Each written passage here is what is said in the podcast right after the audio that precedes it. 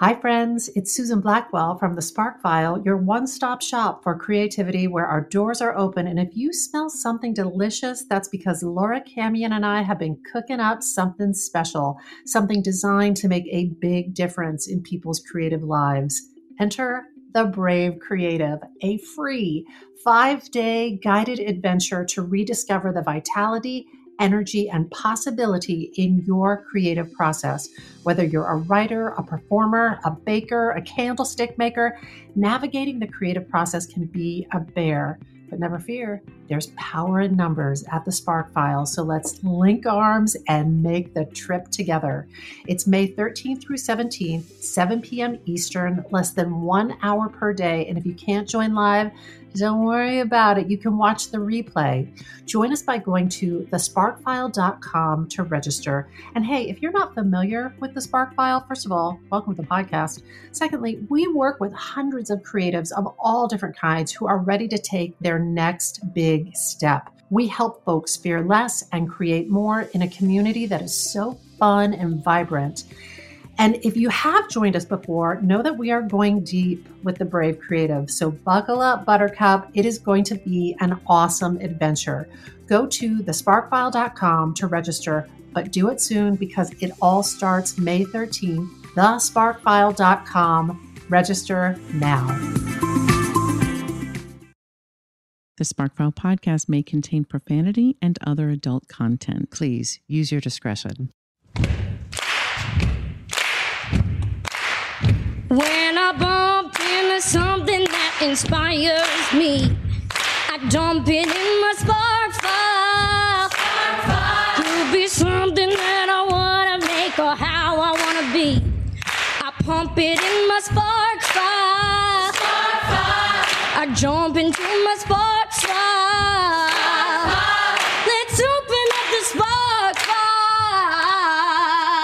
Welcome to the Spark File, where we believe that everyone is creative, but smart creative people don't go it alone. I'm Laura Camien. And I'm Susan Blackwell, and we are creativity coaches who help people fear less, create more, and bring their creative visions to life. If you are an OG member of the Sparkfile community, welcome back, Sparkler. Hey, if you're joining us for the first time, welcome, friend. Know that just by listening to this podcast, you are joining a warm and wonderful clan of creatives. But you may be asking yourself, ladies, what exactly is a Spark File? Uh huh. A spark file is a place where where you consistently collect all of your inspirations and fascinations. If you're like us and you're making stuff all the time, or you want to be making stuff all the time, you know if you're not careful, your campfire of creativity can flicker out. But do not despair. We are collecting kindling in the form of fresh ideas, images, and inspiration that spark creativity and pique curiosity to light a fire under our collective asses to make things like this podcast. Or a lasting approach to the changes we want to make in life and in our creativity. Oh, every episode, we're going to reach into our spark files and exchange some sparks. And from time to time, we're going to talk to some folks who spark us too. You know what that means, Laura Camien? What? It means we have more sparks than we can possibly use in this lifetime. A surplus of sparks. A surplus of sparks. If something lights you up, we encourage you to take that thing, get this surplus off our hands, take that thing and make something out of it. Without further ado, friends, let's open up the, Spark Spark, File. File. Laura Camien, Susie Q. it's Spark time. Woo! I'm excited. I'm excited because you're going to spark me. I'm going to spark you, but before I do, do you have a baby spark you want to share with me? I know sometimes you have a little, you have a little, a little bushel basket full of baby sparks. Well, I did just mention that I had started collecting some little, little baby sparks.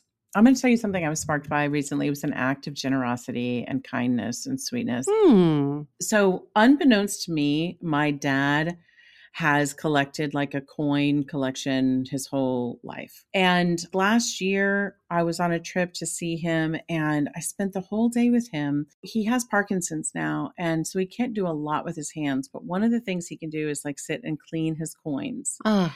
And I was like, Dad, these are amazing. Where'd you get all these coins? And um, we had so much fun. We spent two full days, and I just listened. I think I might have said this on the podcast before, so I apologize if I'm being redundant. But he recollected memories again, like with his Parkinson's. It's he has like very crisp and vivid memories of the distant past, Mm. not so much of like recent past. But he would be like, This coin, I was in a diner when I was 12 years old and saw it. It's amazing. It's like an enormous, like dollar coin with like Lady Liberty and whatnot. Anyway, he had these amazing coins. And of course, at the end, we just spent so much time together. And he was like, You know, Lulu, take whatever you want. Take whatever you want. I'm like, Dad, I'm not going to take uh, from your coin collection. Um, and then eventually I was like, okay, I'll take like one coin with the intent on making it like into a necklace Right. so I could just carry it with me and be you know. Love that. And so I chose this this penny coin from like 1863 or something and I loved it and it also was like a tiny bit dented and stuff so I was like I'm not going to take any the, any of the coins that are yeah. So I take it and I come back here and I'm like, okay, I don't want to like drill a hole in this. I don't want the coin to be damaged. How am I going to make this into a necklace? And I thought of my friend Stephen Wendt. Stephen Wendt. Stephen Wendt because listen, friends, Stephen Wendt is first of all, first and foremost, an extraordinary human being, like just a wonderful person, like uh, like fucking delight of a human being he's a blue man he's a musician he's an actor he has so many talents i could not even it would be a dedicated episode to stephen wendt to talk about his many talents but among them he makes jewelry like handcrafts Yeah. jewelry and he work if you want to look him up it's studio wendt studio wendt w-e-n-d-t wendt and so i went to him and i asked could you make this into a necklace? And so he did. He like framed it and and Mm. created a, a hook for it, so it would go on the necklace that I wear, et cetera, et cetera. Yesterday, West Day comes home and he's like, "Oh yeah, I've got this. I've got this for you." And I was like, "What's this? What do you mean?" Just because he felt inspired to, Stephen Wendt made me these like two char- two additional charms like these feather charms that would go with that coin because he felt inspired and he I don't know why because he's an amazing human. Did I mention that he's an amazing human being? So Wes comes home and he's like, Steven made these for you. And so I added them to my necklace and I was just like, man, that just was so awesome. It was the kindest thing Awesome. really really cool and it i gotta tell you it feels amazing to wear someone's piece of art like around your neck Yeah. that they made for you with their own hands out of their own inspiration and imagination yeah. and stephen makes incredible stuff. If you go to his Instagram, he made, like, for those Harry Potter fans, he made a tiny little Quidditch ball with wings. Oh, like a snitch. The snitch. Snitch, the snitch. Yeah. And it's so intricate and it's so beautiful. He makes rings, he makes necklaces, all of it. It's it's amazing. Stephen made a beautiful ring for my friend's daughter. Hi, Clara. For the holidays, it's a beautiful, really, really delicate gold band with this like beautiful little diamond chiplet in it. And it's so delicate and so beautiful. And I loved seeing the picture of Clara's hand and nail polish. Did you connect them? Yes. to yes, Stephen. yes. Okay, Yep. yes, because if you want something special, something one of a kind, unique, and boy, it feels pretty magical. Stephen Wendt. I love that spark. Yeah, that's my little uh, mini spark. Mini spark du jour, Stephen Wendt. Thanks for going with me there. It took a minute, but Now just spreading the love. just acts of kindness and creative kindness. Like when you give a gift of yourself that is yeah. born of your creativity, mm-hmm. damn, there's just nothing like it. Nothing better. I just gave someone one of my paintings and I was like so happy that they were stoked about it. And oh, yeah, Suze. it's fun. Yeah, that's really special. Yeah. All right. May I spark you? Please spark me. All right.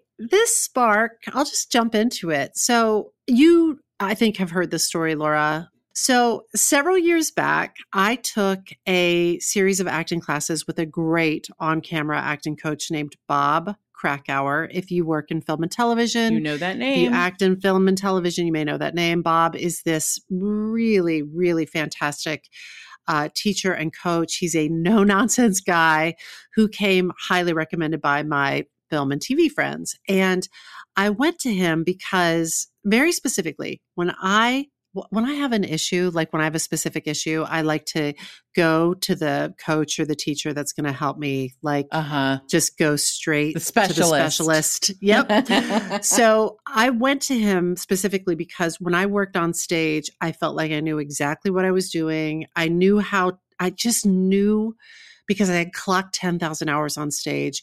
I knew how to scale my performance for the size of the space. So if it's 50 chairs or a thousand seats, like I just knew how to dial it. I knew how to not to be self-aggrandizing, but like how to hold the audience in Yeah. my in the palm of my hand. Have I mentioned Susan Blackwell is magic? She's magic. Ugh. you are. You knew how to do that. Absolutely. I knew how to command how how to draw focus to myself, how to release it, how to toss focus to someone else just by thinking it. So I just had spent so much time on stage and I really felt like I understood it.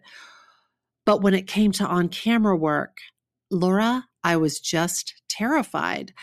I didn't have that innate understanding of the relationship to the camera and all the fine technical skills that are required, the scale, the actual physical space, what I was Mhm. and was not allowed to touch when I was on set, where I Mhm. was and was not allowed to walk on set. And as a result, every time I was on set, which was regularly because I was working, I was just panic stricken. you did not feel a sense of freedom because you did not. Correctamundo, Yeah. Mhm. Fonzie. Yes. So I felt that that constriction and like I was going to fuck up at every turn. Yep. That makes sense. But as I said, I believe in good coaches. I believe in specialists and yes. and also in my ability to learn and develop even very nuanced things around technical craft and art and creativity. So I just believe so much is of it is learnable and I just hadn't had the exposure. That's right. You you have that confidence. You're like, just put me in a room with someone who has this knowledge, and I can I can get it. I can learn it. Yeah. I'm reminded right now, Laura and I had a meeting, an intense meeting today with a financial specialist about a very specialized financial thing. And I was just like, I told him at the outset, I was like, we're bright people, but we haven't been doing this for th- 30 years like you have. So just know I'm going to ask you to repeat things. I'm going We're to to repeat it back to you. Yep. We're going to ask you to repeat it back to us. We're going to ask you to say it again slower. I'm going to take notes. I'm going to go back and watch the replay and take more notes. but we're going to get it. But we're going to get it. Yeah. And that's how I felt about this Yeah. very specific acting for the camera thing. Yeah. Amazing. So, in summary, I went to study with Bob Krakower to fill in what I didn't know. Yeah.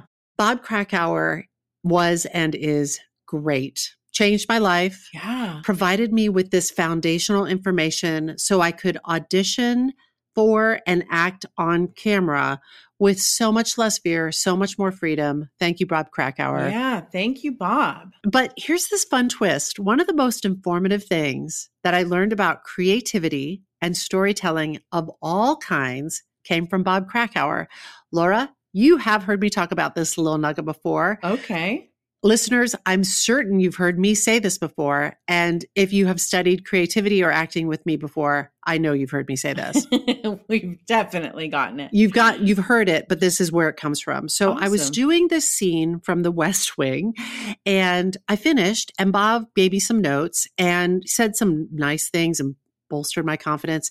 And then the last thing he said, I'll never forget it. The last thing he sort of threw off was, I'd like to see more change from the beginning to the end, but other than that, it's great. Ah. And this light bulb went off in my head.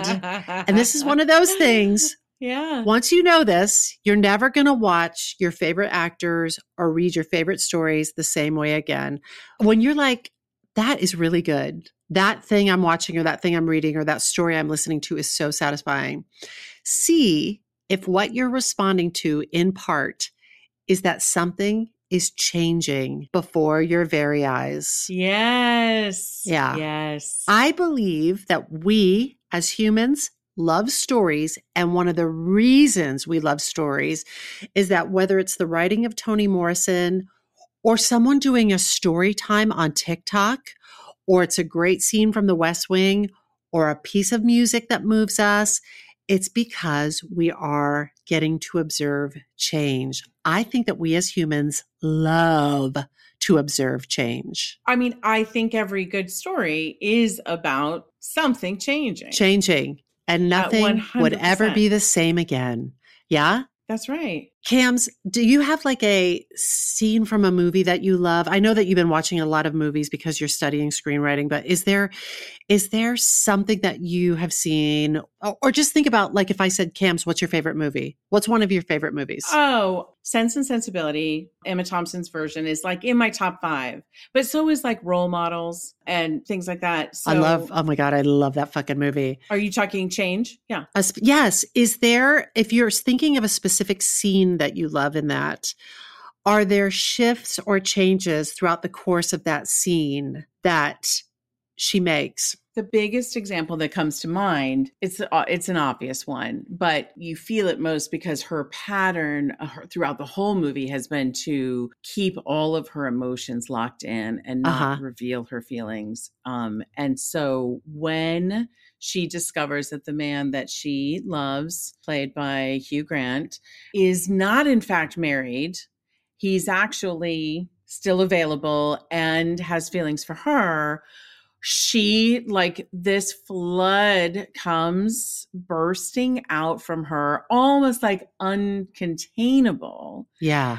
Ugly cry like not a contained beautiful delicate little cry but le- but the dam has opened Yes. and there's no putting the toothpaste back in the tube How satisfying is that? so good so Yes. fucking good So good. And that and the pressure has been building up to the change. Yes. But Susan, also in the same movie, the tiniest, tiniest, tiniest change is Alan Rickman. So he has been like, I wouldn't say romantically loving, but caring for Kate Winslet's um, character the whole time. And she doesn't pay him one bit of mind. She's in love with the handsome young man who screwed her over. But when Kate Winslet's character is sick and potentially on her deathbed, Alan Rickman Yeah. flies away on his horse, comes back with her mom, who, you know, she and she sees her mom and she's very grateful and happy that her mom is there with her now.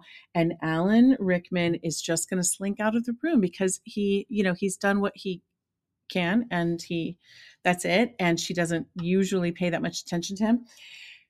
She stops him before going out before he leaves and she says, Thank you, Colonel Brandon, thank you. And in his face, Susan, the change in his face, Mm. not even a word, but his change is like, it's like he's been seen Mm. and it's beautiful. So on the opposite end of like in terms of like big acting and small acting. Subtle, subtle. Yeah. Yes. Okay. All right. Thanks for that. Thank you. That was fun.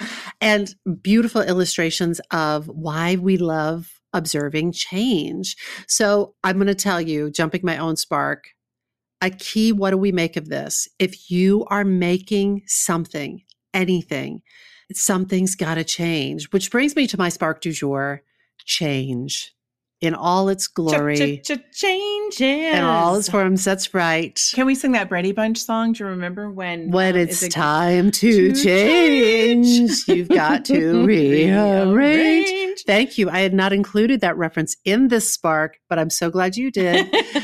so, change is something that we talked a lot about during the recent SparkFile New Year Creativity Kickoff. yeah. Many of the people there, and I'd venture many of the people listening to this podcast, you're listening because you enjoy changing something in relation to your creativity, advancing it, refining it, and you're looking for sparks to feed the fire, to light the way. Absolutely. There's this Maya Angelou quote that we love.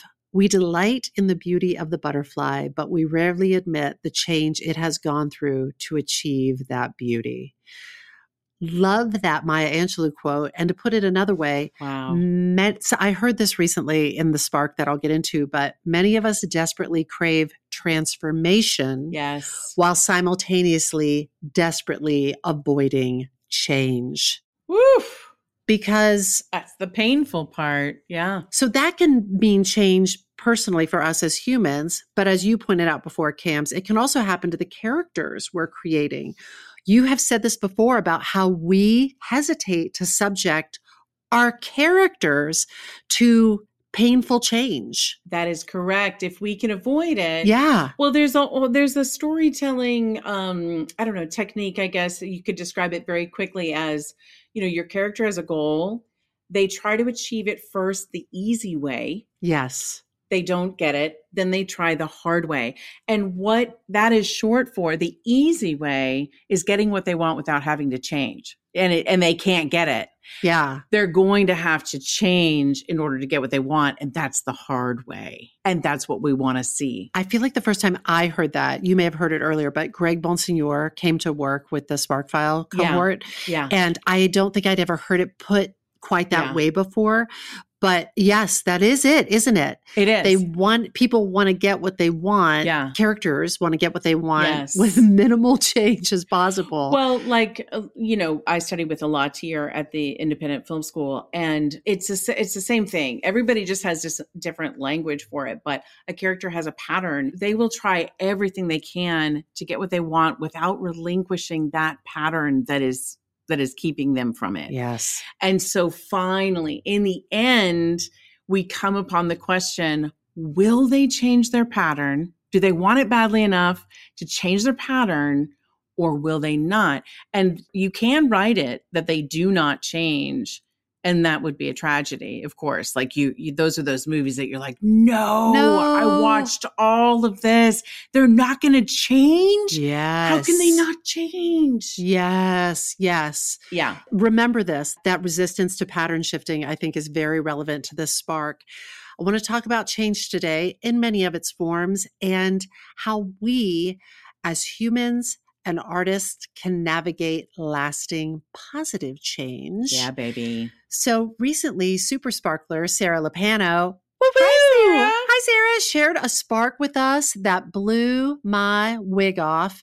Uh, before I get to that spark, I just want to shout out Sarah. Sarah is a glorious photographer Yes. who began photographing the theater scene in Stratford, Canada, and her photography was recently published in the Toronto Star. Yes. And it's gorgeous, yes, as is Sarah. Sarah, well done. I think Sarah has, in addition to being a glorious artist, has the heart of a teacher, is such an innate spark seeker.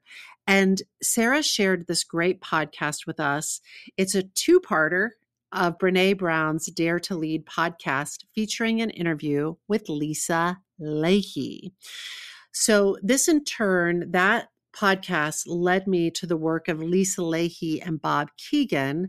Lisa and Bob are both on the faculty of graduate education at Harvard, and they have done a lot of research and writing around the concept of change and specifically how to close the gap between aspirations slash good intentions and actual behavior shifts. And together they wrote a book called Immunity to Change. Ooh. That is what I want to talk about deeply today and all the forms of change. Oh, I'm excited. I saw you take a little note. Is there anything you want to say to me before we launch, Laura Camien? It was about Sarah. I wanted to, I was actually making a note to self. I want to write to Sarah and tell her how wonderful it is that she got her photos published in the Toronto Star. oh, I just was raving in my mind about Sarah even more and uh, wanting to reach out and let her know. good gossip. Good gossip. We love that. Um, we like to spread good gossip. So, in this podcast between Brene Brown and Lisa Lahey, what first caught my ear was this reference Lisa Lahey shared about a research study. In the study, seven at risk heart patients were informed by their doctor that they must change or die. And Lisa Lahey calls this ripe conditions for people to make a change.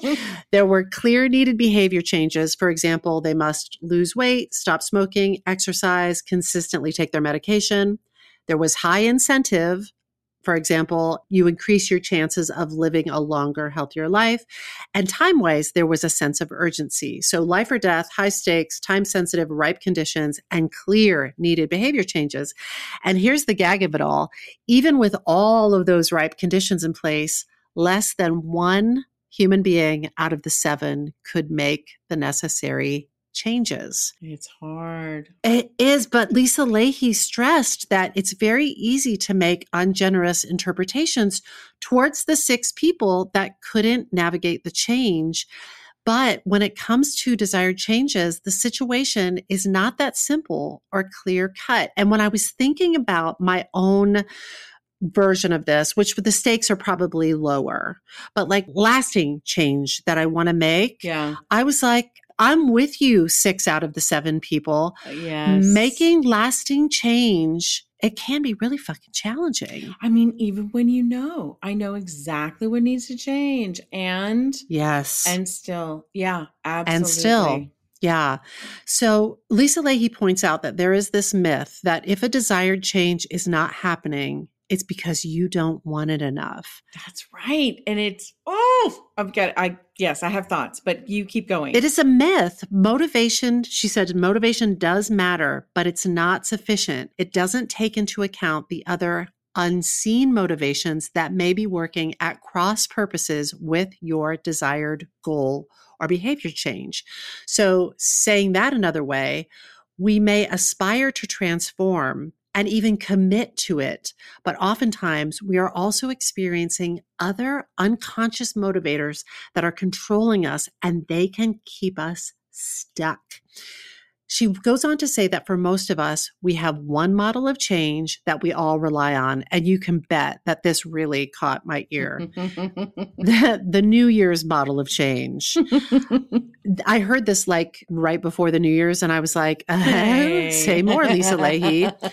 So, in the New Year's model of change, you all know it. We name a resolution and then we try to use willpower to pick yours. Get healthy, stop drinking, stop smoking, lose weight, get organized, or I don't know, be more creative in the coming year. Oh, finish that script. Do Finish. yeah, oh mhm. God! Finish Yeah. the first draft of my memoir. Yeah, name it. that's right. So, Lisa Lahey gives this example about how she's an avid exerciser, and every January she goes to the gym, and there's not an available machine. And she said to Brene Brown, "How long before you think I've got my pick of all the machines in the gym?" Late February. Because that's about Yeah. how long the New Year's model of change takes before it just That's how Farts long, right out. Yep. Before it Yep. farts right out. Yep. That's how long that willpower will. That's how far it'll get you. Just trying to push with that. yeah, just trying to white knuckle through it. So sometimes, uh, maybe for one of seven, uh, sometimes that New Year's model can work. But for most of us, there is something more complex going on that we need to address in order to implement lasting change. And that New Year's model is not nuanced enough and it doesn't give you a greater view of what might be going on inside of you. What's going on? Exactly. Yeah, yeah. Exactly. So, what can happen when we don't look at the forces in our life that may be working under the surface at cross purposes with our stated desired goals is similar to having one foot on the accelerator and you put your energy into moving towards that goal and having the other foot on the brake as your hidden goal or hidden counter commitment engages. So if you're a little, if you as a creative or a human are a little car, you're basically standing still and just remaining in your version of status quo. Mhm. So, an example of that in the realm of creativity might be foot on the gas. I have a goal to be more creatively self expressed this year. And your hidden foot on the brake counter commitment might be I don't want to upset anyone with my creative self expression. I've committed not to upset anyone, not, not my family, not, uh, not, I don't want to shine too brightly with my creative self expression. So you have foot on the gas. I want to be more creatively self expressed this year. Foot on the brake. I don't want to upset anybody with that. So, Oh my god. so there's that little status quo. Oh, So I thought it might be fun today to talk through some of the basics of Lisa Lahey and Bob Kegan's change work that oof. totally sparked me and are making a big difference in my 2023. And if you want to hear this laid out beautifully in real time, I highly recommend you listen to that podcast with Brene Brown, where she gets her mind blown by Lisa Lahey. Lisa Lahey essentially walks Brene Brown through a change that Brene would like to make. And so I followed along with that podcast. And then I dug into Lahey and Kegan's book, Immunity to Change, and the top of my head opened up. Um, but I thought it might be fun today, Laura, to talk you through. Uh, it could be something oh my that gosh. maybe, Okay. I don't know. I don't want to put you on the spot. I'm ready. I'm ready. So I'm no Lisa Lahey, but uh, I'll talk you through it and really go to her and Bob Kegan's work to to really experience this. But Laura, if you Mhm. want, you can make four columns in your Oh, notebook. Okay. Okay. In column one, you're going to define a commitment or an improvement goal for yourself. And according to Lisa Lahey, it's stated affirmatively. hmm It implicates you, meaning it's on you, Laura Camien. Your actions, behaviors, and choices can get you to this goal, not the actions, behaviors, or choices of others. It's important to you, like one to five, it's going to be like a four or a five in importance. You feel a sense of urgency around it. So if it's something you want to make, it, you'd regret it if you didn't make it and share it with the world in this lifetime. It would excite you personally and be a big deal if you were able to make big gains on this goal. It should not be something that would require a complete personality or skill transplant.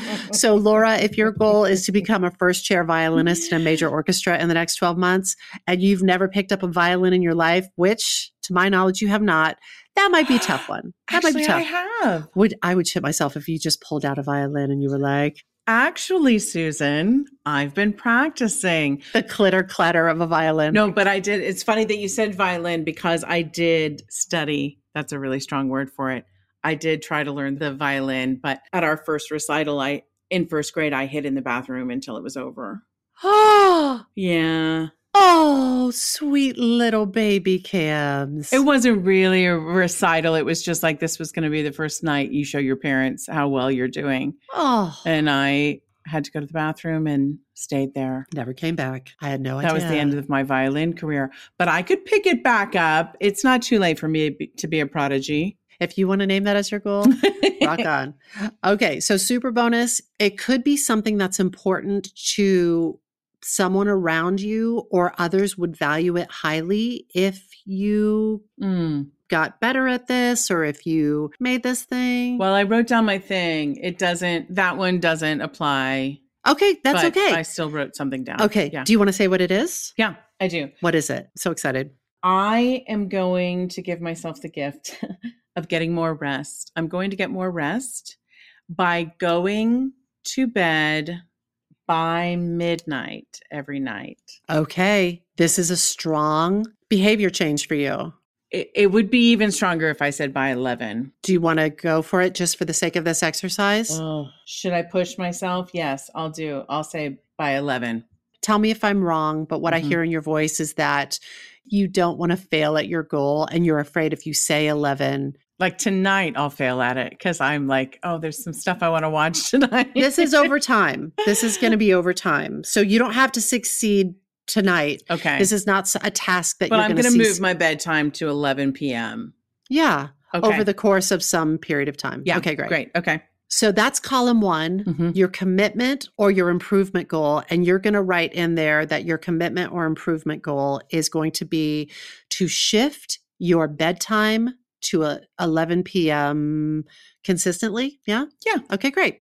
In column two, you can Mhm. write at the top of this doing slash not doing instead. So, according to Lisa Lahey, in column two, you're going to want to take a fearless inventory of all that you are doing, Laura Camien, or not doing that works against your column one goal. So, these are going to be concrete behaviors that get in your way.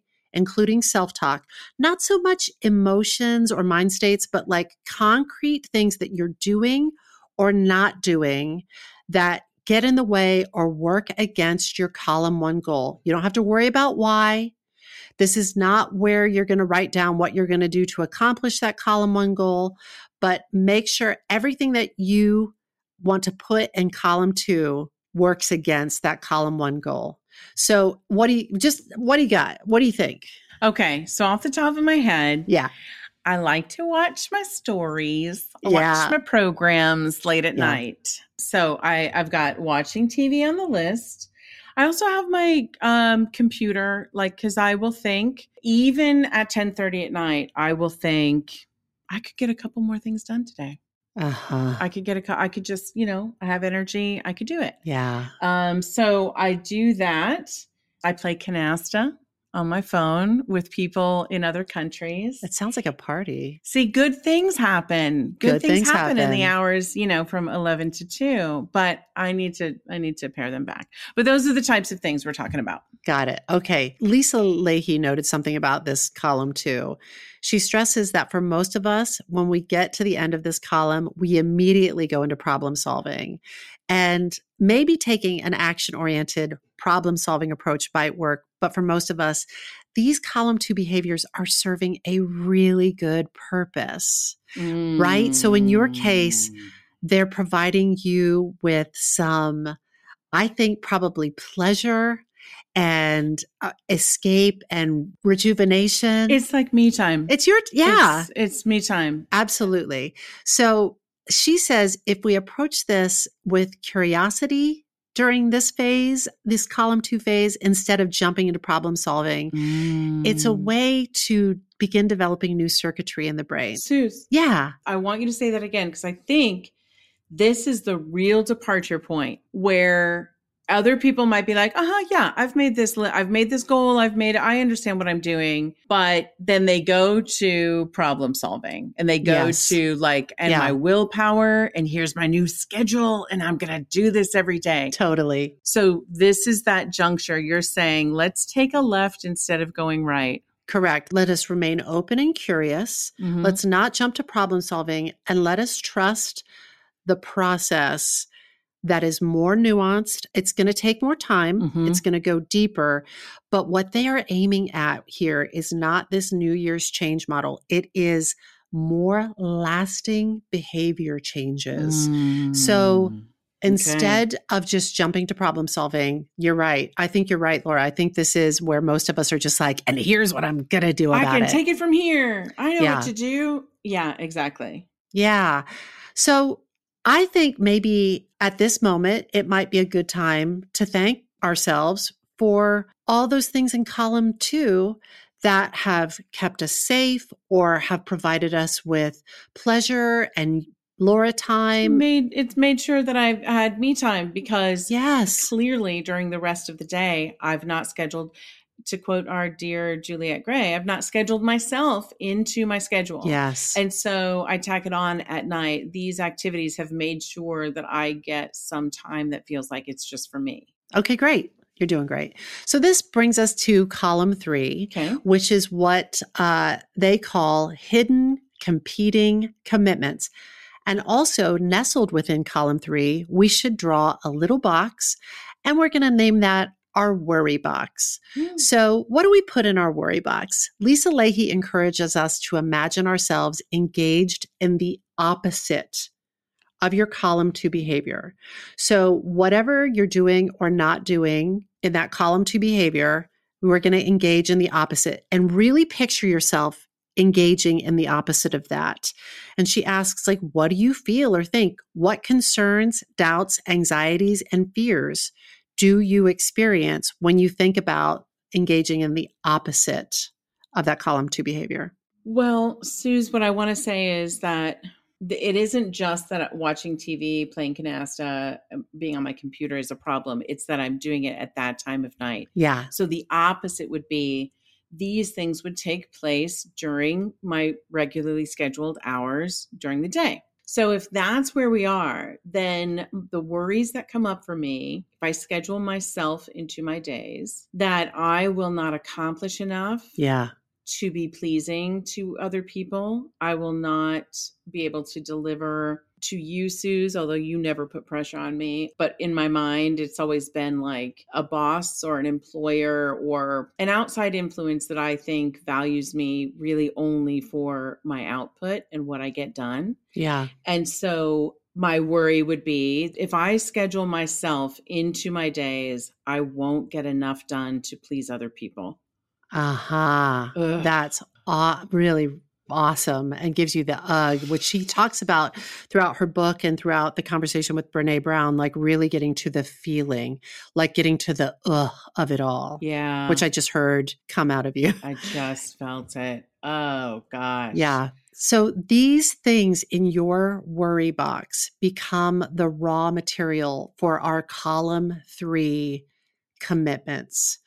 And our column three commitments, according to Lahey, she says we artfully protect ourselves from these worries and fears by creating these column three commitments. And examples of these are often phrased in the negative, and examples of these include things like, I have a commitment to not feeling um, stupid, or I have a commitment to not seeming like I don't bring value to this relationship. Well, is this phrased appropriately if I say I'm committed to not letting anyone down? Yes. I'm, I'm not going to let anyone down. Oh, yes. Brilliant, brilliant, brilliant, brilliant, brilliant. The second thing I wrote is not written in the negative, so I'm not sure, but it's I'm committed to putting other people's needs ahead of my own. I think, uh, you know what? Let's go with it. Okay. Let's go with that. I, because I feel like there's something true in that that came up for you. Yeah. And I feel like with all frameworks, we must allow, and again, I'm not the expert on this, Lisa Lahey and Bob Kegan are, but I feel like it's great to let those things come up and be. So this brings us to column four, which they call big assumptions. And according to Lahey, you can get to these big assumptions in column four by asking yourself, what assumptions must I be making Oh. that would keep me captive or ah. give rise to my column three commitment. So, th- God, the sounds, Laura, the pain. Ugh, sorry, I'm just like, oh, because the answers are coming in very clearly. The signal is strong. So usually this this starts with a phrase like "I assume." Yes. So how would you end that sentence? I assume people will only like me if I'm taking care of their needs. I assume people will only like me if I am producing for them or to their benefit. Yeah. So things in this column get to the generator of why you protect yourself and why we all protect ourselves in the ways that we do. yeah. Once you have surfaced this, Laura, and I have to pause and just thank you for your candor and for doing this little experiment with me because you're doing great. I have to thank you for this therapy session. And everyone, it's nice to have you along for the ride. I hope you all are playing along at home. Um, Lisa Lahey says once you've surfaced these big assumptions, you'll be able to research and question these big assumptions with clear vision. If, with clear examination, we can see that these big assumptions aren't necessarily so accurate, then we may be able to begin taking the foot off the brake and begin to engage in different behaviors than those column two behaviors yeah. and engage in our column one commitments in a real way. So here's some useful guidelines for this column four. And I know that this right now, if you're not playing along with us, this can sound just like a big math equation. But if you are playing along with this, this may make sense. Column four makes your column three hidden competing commitments necessary.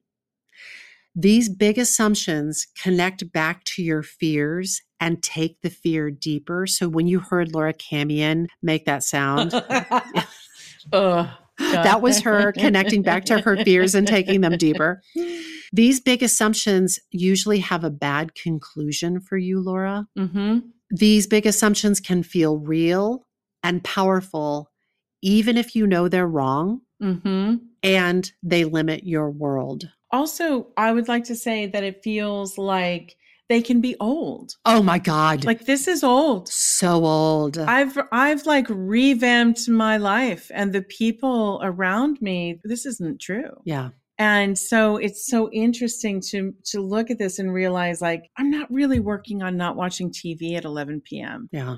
I'm really working on soothing myself and uh, knowing that it is safe. To, I am loved and cared for regardless of my productivity. I'm loved and cared for even if I put myself first or take care of myself or schedule myself into my day. Yeah. That does not take away from the love and care that people have for me. I mean, Yeah. it's bananas to realize, like, oh my gosh, we are so fixated on a thing. And we're like, I'm just trying to fix this behavior rather than that assumption. Yes, and the thing I love about this work so much is I've been playing a uh, full disclosure, I've been playing around with my own version of this and you can run this immunity to change work that this framework that Lahey and Kegan have developed. Anything that you want to make a significant behavioral change or you want to set a goal around mm-hmm. you can run it through this work and the things that it starts to reveal these more nuanced things under the surface that if you don't, I'm sorry I'm repeating myself, but if you don't do a little bit of excavating and pay attention to, you can have the best intentions and all the willpower in the world. But Laura, I don't know. Maybe you did know this about yourself. Maybe you knew it and forgot it about yourself. But I don't know if you were working on changing your bedtime that you would have been able to draw that line to something that may get it oh, be a counter commitment that I have in place is around making sure that I'm pleasing others and you know what I mean? If I'm honest, I think I probably would have said I used to believe that people only, you know, valued me for what I produced and my output. I don't believe that anymore. And I wouldn't have realized like some part of me still thinks that Yeah. or I wouldn't be behaving in this way. I wouldn't be saving all the me time for 11 p.m. at night. Ugh. I would feel safe and secure scheduling in time throughout the day to take care of me and what makes me happy. Yeah. I want to take a moment to honor and acknowledge that there can be a whole lot of self protective stuff going on inside us that may be working at cross purposes with our stated goals Mhm. around creativity. Mm. And these counter commitments, as Laura was just saying, may have been in place for, I don't know, decades or so. And it takes time, according to the research that Lahey and Kegan have done, it takes time. Sometimes it can take 12 months of dedicated work to change your mind and your heart about things. Sometimes it can take weeks to do so.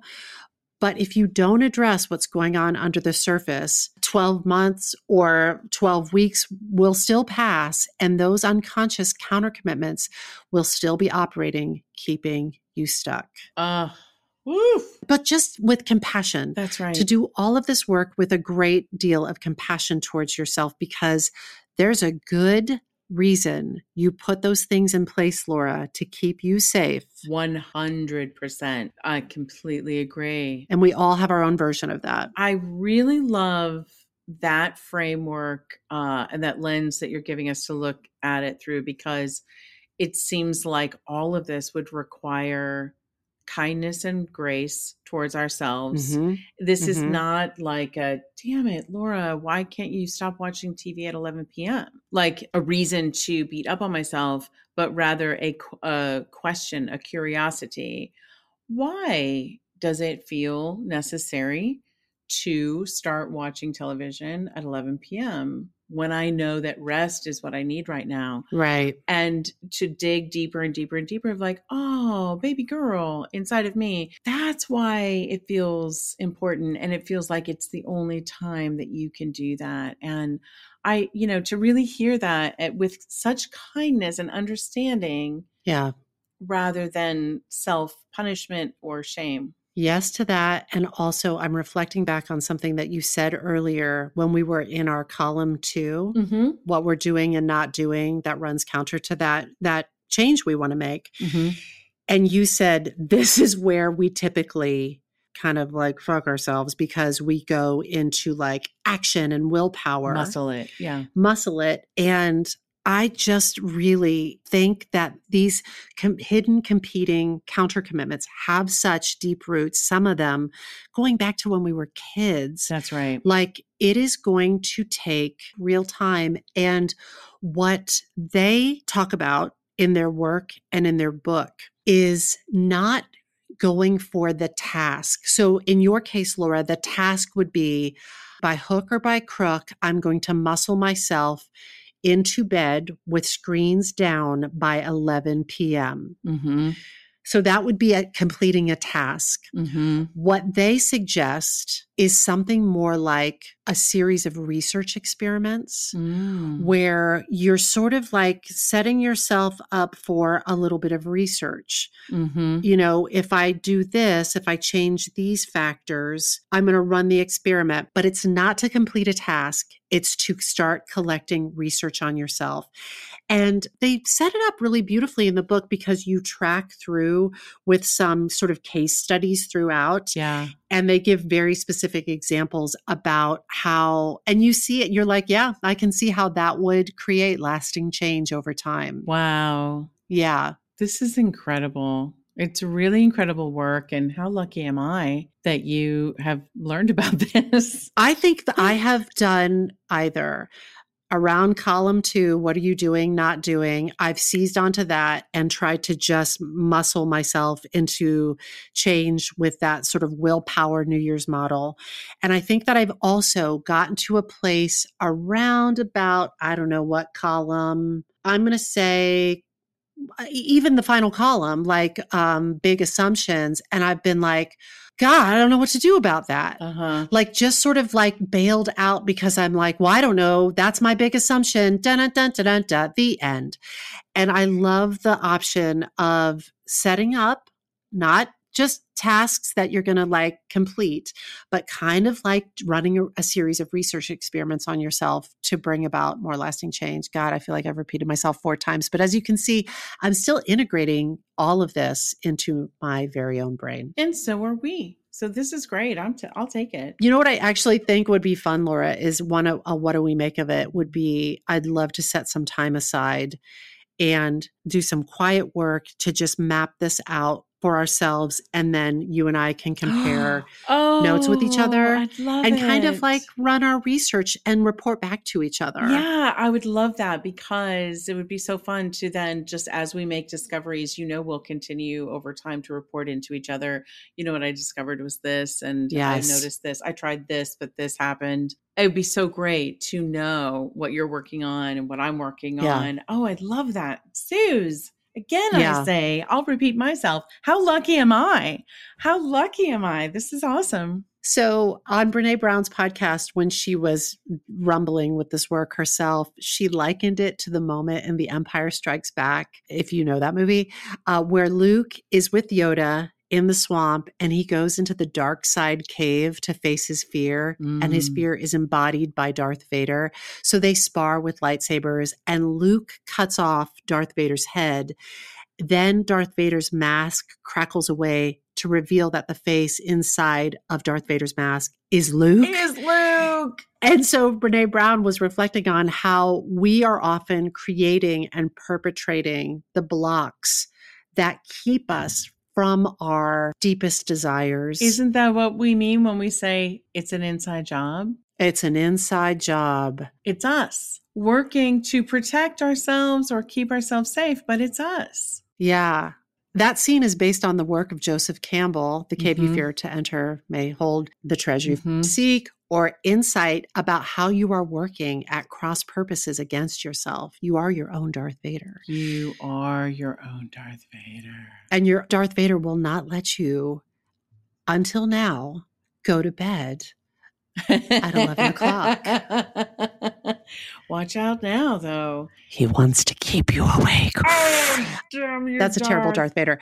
So I, I just love this book, Immunity to Change by Lisa Lahey and Robert Kegan. And it provides step by step guidance for ways you can identify what changes you would like to undertake and a research based approach to implementing lasting change. It is very nuanced work. It requires real work, but I feel like thanks to these researchers slash authors, we have this great framework to give Yes. change a fighting chance. Oh my gosh, everybody. I can't recommend it highly enough. I'm feeling buzzy. You know, that like just incredible feeling when you're like, a little new neurons are popping off in my brain and a greater understanding of something. It's really wonderful. The best. Thank you so much for this spark, Suze. This was so great. I have to point it all back to uh, Lisa and Bob getting it done up there at Harvard. Lisa and Bob, we thank you. So, uh, so what do we make Oh. of it? If you're Lisa and Bob, it's your life's work. Yeah. This has been their life's work to create research and frameworks and curriculum and consulting practices around lasting change. And I'm very thankful to them. So I'm sure you're not listening, but wherever you are, thank you. If you're an artist or a creative, you may want to commit to change and utilize a framework like this to navigate that change. So I encourage you to think about what changes you'd like to see in your approach to creativity. Would you like to be more prolific? Would you like to be more committed to your creative practice? Would you like to be a better collaborator? Would you like to be more fearless in the work that you make and share? Would you like to identify old narratives that may be working against those potential changes? You can do this work solo by reading and working through Immunity to Change and actually doing the work. Or you could do it like Laura and I are going to do it with fellow creatives, keep us on track. Mhm, If mhm. you're making something, you may want to look at your work and make sure that it exhibits change.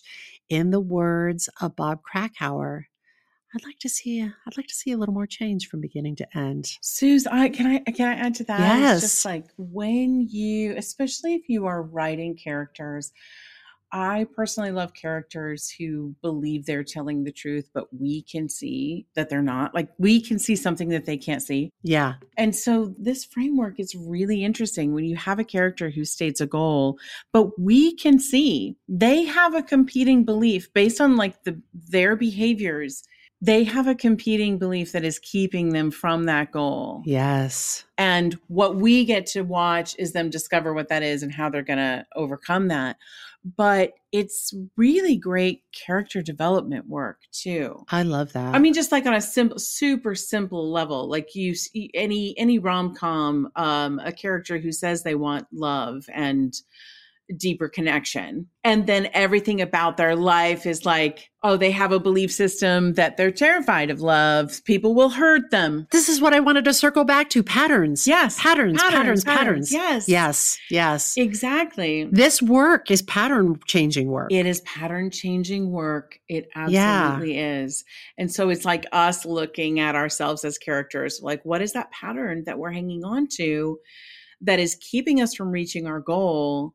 And even deeper, why is it there? You know, what is the belief system that is propping it up? How can we get to the bottom of it? Love that, Laura Camien. Another, what do we make of it? I think it's interesting to observe when an artist chooses either not to show change or to show minimal change. Uh-huh. And I think an example of this is John Steinbeck's The Grapes of Wrath. We have a character like Lenny who almost acts as a constant. So he's sort of like, just sort of like, tell me about the rabbits, George. Tell me about the rabbits, George. Tell me about the rabbits, George. And while it could be argued that he doesn't evolve much at all, the character, all the characters around him change largely in relation to him. And I think it can also be argued that he does show change, like he goes from sort of his lovable, placid self to agitated. So we do see change like that. But I think it's really fun to also play around with if you are a maker, if you're a storyteller, where where do we not see change in characters and how that can be frustrating? It can be spoiler alert deadly. It can be illuminating because sometimes you have a character who represents life without that pattern. yes. So if you're showing a pattern, like a cultural pattern or a societal pattern that everybody is this way, and then we have a character like like Elf who shows up and is not that pattern. Yeah. You know what I mean? Yeah. Um, so sometimes it's the absence of it Yeah. that helps us to it, it illuminates the pattern that uh, that others are trapped by. Yeah. And it's almost like the other characters, like in their reaction to it, they bump up against it. That's right. and often they are changed by it. by it exactly. Yeah. By Yeah. that person's, I wouldn't even say unwillingness to change, but the fact that that person does not change under the weight of all these other things, it can change others around them. I'll just end with this. I think it's Cheryl Strayed in her teachings talks about the invisible last sentence of every great story, every great movie is, and nothing was ever the same again. Oh, yes. So good. the invisible last sentence. And I think, Yeah. again, it's another way of saying, show us change. show us change. Like we to get to that sentence, you have to have shown us change.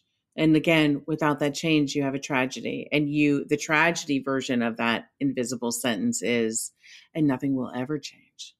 In this land, in this world, Yeah. and nothing will ever change, which is devastating when we see that. Yeah. But if you've shown us change, you get us to and nothing was ever the same again. I like to think that in regards to your bedtime after this conversation, and nothing was ever the same again, Laura Camien. And nothing was ever the same again. Suze, thank you. If change was that easy, but we're gonna we're gonna work on it. This will be the line of demarcation. It'll be like my life before that podcast episode with Susan talking me through that, and my life after. I love it. This was amazing. Thank you, Lisa. Thank you, Bob. Thank you, Laura, for being so game. Oh, Friends, that's it. This episode of the Spark File was made on the lands of the Lenape people. And as always, we hope it put another bunch of sparks in your file. If there is a spark that you'd like us to explore, or if you'd like to learn more about how to coach with us to bring your creative ideas to life, email us at thesparkfile at gmail.com. Or you can submit us little inquiries, love letters, mash notes through our website, thesparkfile.com. we will even add to that list. We will take your feedback.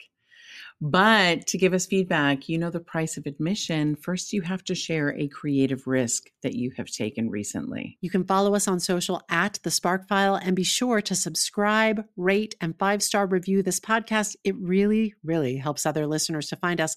Also, if you like this podcast, we hope you'll share it with people that you love. And if you didn't like it, change to a different podcast, you sons of bees. Ch- ch- ch- Change it.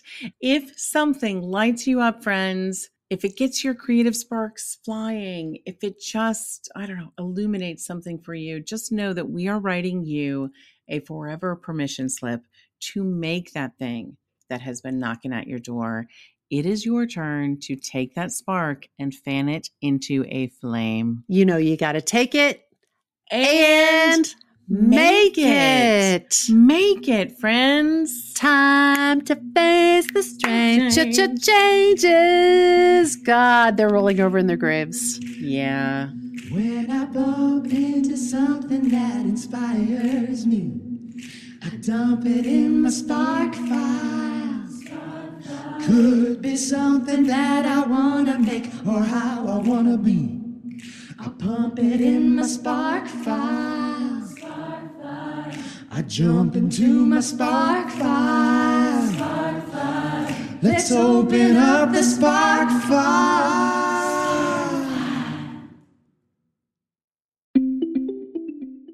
Hi, friends. It's Susan Blackwell from the Spark File, your one stop shop for creativity where our doors are open. And if you smell something delicious, that's because Laura Camien and I have been cooking up something special, something designed to make a big difference in people's creative lives. Enter the Brave Creative, a free five day guided adventure to rediscover the vitality energy, and possibility in your creative process. Whether you're a writer, a performer, a baker, a candlestick maker, navigating the creative process can be a bear. But never fear, There's power in numbers at the Spark File, so let's link arms and make the trip together. It's May 13th through 17th, 7 p.m. Eastern, less than one hour per day. And if you can't join live, don't worry about it. You can watch the replay.